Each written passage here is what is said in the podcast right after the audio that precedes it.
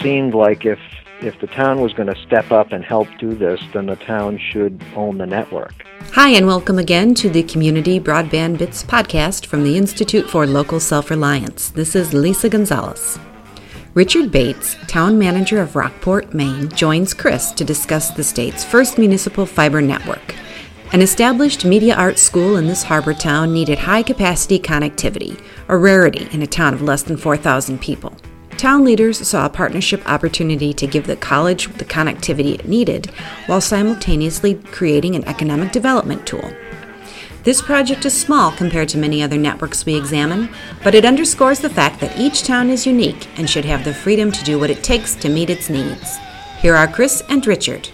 Welcome to another edition of the Community Broadband Bits podcast. Today we're speaking with Richard Bates, the town manager of Rockport, Maine, the first municipal network in Maine. Welcome to the show. Thank you. Thanks. Great to be here. I'm excited to have you on the show and to talk about Maine. I've been up there a number of times. Uh, why don't you start by telling us a little bit about Rockport?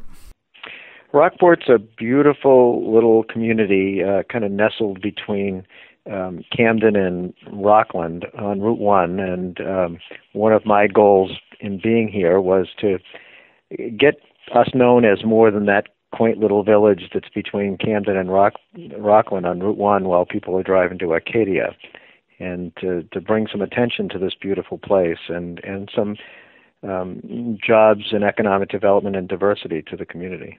And about how many people are in Rockport? About 3,300. And I'm guessing they don't all live right along that section of Route 1 that so many of us are familiar with. No, no, they don't. and there's a lot more. We're worth the turn. Make the turn and come into the village, or make the turn and go out into the the rural areas. We're, it, we're worth the turn. But people are so focused with getting to Camden or getting to Acadia National Park that they just kind of breeze by us. It's a beautiful place. Well, I can say that I will make the turn next time I go through there. I've stopped in a number of the towns, and I'll, frankly, I've never been disappointed. But let me let me ask you, what's the internet access situation throughout town? Uh, how's that working out for everyone in Rockport? The system that we've installed is a very very small system, and it's it serves a very small portion of the total population at this point. You know, it's the pretty standard uh, access, which is you know it's okay for the normal homeowner um, to be able to download Netflix or Hulu or you know do some of the gaming stuff online. Um, it's it's probably okay for that, but for any business that's data driven and, and information driven and uh, needs internet access, that th- those speeds are way too slow. And let me ask you, do you have a, a, fair amount of those sort of businesses that are maybe coming out of the Boston area and are looking for a different kind of quality of life that are interested in moving to Rockport but have haven't really been able to do that because of the internet access? Uh, n- no, we have not, and that's why we did this.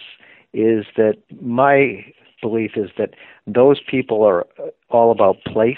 They're, you know, they they love the work that they do and they do that work, but they they need to be in a place. They want to be in a place that's creative and beautiful, and it's a it, they're about place. But they also need that high speed internet access. They need to be able to access the internet at really high rates of speed. And you know, the idea was that if we could drive that kind of potential access here, plus the the fact that we have a reasonably good airport in 15 15 minutes away and a hospital in town we have a pretty cool place. And if you need to be in Boston you could be in Boston in uh, 55 minutes by by plane. You can be in New York for a lunch meeting if you had to now, you made a sort of modest comment saying that, that you haven't gone very far. I don't, I don't exactly remember the, your exact words, but uh, let me just pause to, to remind everyone that a lot of really impressive municipal networks started off modestly with, uh, with a few investments. Let's just take a step back and then you can tell us what you've done. Yeah, they, basically it was driven by um, a need of one particular business was the kind of the the seed that that started the whole thing going. We have locally um, one of the things Rockport has going for it is we have a lot of experiential learning um, opportunities here, and one of them is Maine Media College and Workshops, which is um, it's been in existence for I believe 40 years. they were all it was all photography back 40 years ago and as things changed everything's become more digital and so the work that they're doing um, requires a lot more bandwidth and a lot more um, digital transfer of information. So they were kind of hamstrung at, at with how fast or how big they could get or the services that they could pro- provide for students. Um, plus the fact that back you know 20 years ago when computers and all that people ha- first started having internet access the school basically provided a computer terminal for for students to work at. Today the students come with their own laptop their own tablet and smartphone. So there's three different places that people are trying to access the internet. Um, and they you know they'll have 100 students there.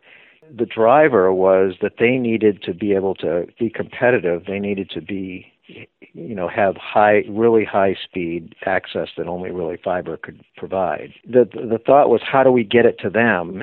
And then as we started talking about how to how to best do this it just seemed like if if the town was going to step up and help do this then the town should own the network if I understood correctly, the original plan was Maine Media College was going to put in a, a, significant amount of money, and then the town uh, was asked to match it. Was that what happened before or after, as you're describing this process? It's a very complex formula. Maine Media College put in um, some cash. It was uh, the State Research and Education Network. Uh, put in some money, and then they also diverted money instead of the normal fee that Maine Media College would be paying Maine Ren to uh, access the system. They converted that back into money to help pay for the um, installation of the fiber, and then the town basically matched that um, that total amount. So that brought it up to sixty thousand. And then um, GWI um, came in, and they were the project managers and they basically did all the engineering and pole licensing and all the attachment stuff and all of those pieces. So they have an investment in kind uh, that we owe them. We owe them back in internet, you know, in access fees. Basically, they have an account with us, mm-hmm. or we have an account with them. So we'll be paying, basically paying them back by not charging them for X number of years for per user fees for accessing the internet. So over time, GWI, this local ISP, um, in the initial years, they won't be paying any sort of rent, basically. But then over time, as they pay off, or as you pay off uh, the debt, then uh, then they will start paying rent after that. Exactly. Yeah. It's it's, it's right now. Um, it's fourteen dollars per user per month. Mm-hmm. So um, depending on how many users we get you know we get online. The current the current line that we put in only really only has 70 potential rooftops, as he calls it. There's only 70 potential users along that route. Some businesses, but many residents. I think they're probably 30% business and the rest resident residential. Okay. And then just for people who aren't aware, GWI is, I believe, it was originally um, short for Great Works Internet. Is that right? Yes. Mm-hmm. And uh, I just, they're one of those local ISPs that I think we we all wish that many of us had a choice to choose from because when we're stuck with the big companies, we sort of forget how good customer service can get from a local company like that. Oh, absolutely. Yeah, they they were very helpful and stepped up. Really got behind the whole idea of this is a different model, and let's you know let's see if we can make this work. I mean, there there, there were challenges, but um, we all worked together and figured out how to make this work best. You know, it's an experiment uh, which that we're all hoping will work, and we'll get more expansion of the of the network here, because where where the the the line comes in, it's the densest populated area in Rockport. So you can cover a lot of rooftops in a small distance. One of the questions that I have is, you know, knowing Maine, it's uh, you know, you've got that New England um, Yankee conservatism in the sense that you know you had this money um, that you used for it was actually tax tax money that had gone unused. Uh, I'm, I'm just curious how, you know, with so many citizens not having access to this fiber line, is this is this still a very supportive community for having spent the money in that way? The money that was used, the tax increment financing. It's money that the the, the town decides at a certain point in time time they create this geographic area and say we're going to use we're going to um, put money into this geographic area. We want to put money in for infrastructure. Often to revitalize a community where you know exactly. there may not be jobs and that sort of thing. Exactly right. You establish a value at that point in time when you create the TIF district, and then all of the new tax money that comes in, that captured value, if any new money comes in, goes into this uh, TIF fund and gets to used to for infrastructure improvements in that zone. Right, and this is TIF is short for the tax increment financing. Right. So basically, you know, uh, one of the challenges, uh, you know, that we had, it wasn't a big challenge, but back when they created this tax increment financing district, uh, fiber was not an option. You know, up here, it wasn't it wasn't even on our horizon at that point. So it's not listed as one of the um, uh, one of the things that we could use the the, the money for. You know, there's things like sidewalk improvements, um, burying power lines, um, you know, all that kind of stuff is the is the normal stuff. Fiber wasn't one of the things that was listed, and um, so we had to go back to the voters and and get a change to the tax increment financing district um, to include the language that allows the, the money to be spent on fiber expansion. Also, get the authorization to spend that money, which the voters overwhelmingly supported. It's always interesting to get a better sense of, of how these things work out because you know you see a headline first municipal fiber network in Maine.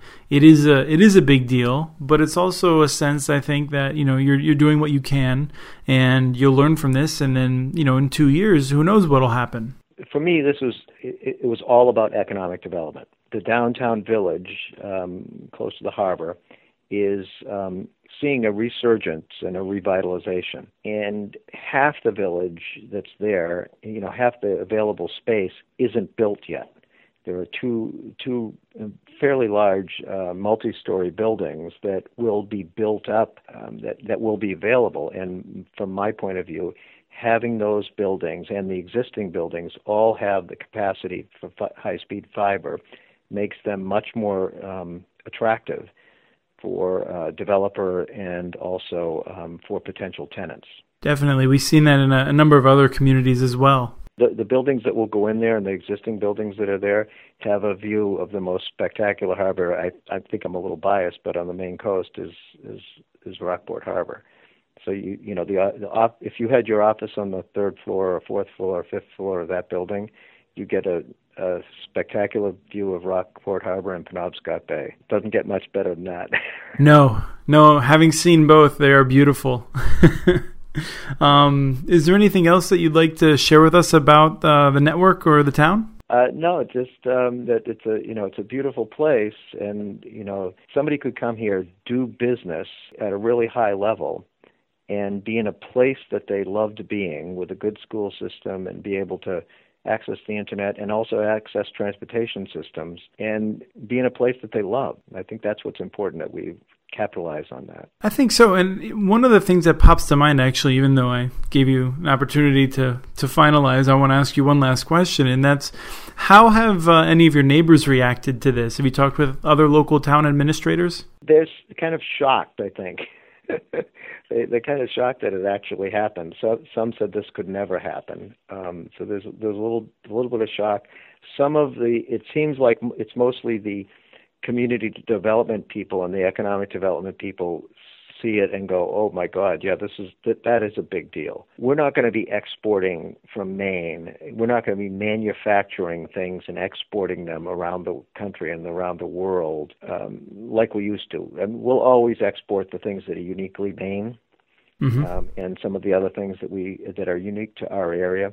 Those things will always be part of our economic engine it's not the new thing that's going to keep us sustained in the future. We need to be able to export other things that we can do over the internet and it's kind of that data driven work that can happen here. It can happen as well here as any place else in the world. Well it sounds like you've also inspired those around you so that's that's always a good dynamic to see not just that your town has a good idea but hopefully the region will pick up the idea and run with it and you will all benefit. You're exactly right. It's a region and rockport on its own is not going to be able to survive without camden and rockland being successful and we're we're kind of all together here, and we're all kind of on an island. And there's Lincolnville and Hope and Union and all the small communities. That's one of the beauties of this area is that you can you can be in a kind of an exciting small city in Rockland or Camden is a you know an exciting town or, or Rockport, but then you drive a mile and a half inland and you're in rural, really rural countryside, blueberry fields and farms and cows. And so the idea is that hopefully as a region we will start to be seen as as a place where people could live learn work and play. Well thank you so much for coming on the show. Okay great. Be sure to check out our story on rockport at muninetworks.org please send us your ideas for the show. Email us at podcast at muninetworks.org follow us on twitter our handle is at communitynets this week, we want to thank the Bomb Busters for their song Good to Be Alone, licensed using Creative Commons. Thanks for listening and have a great day.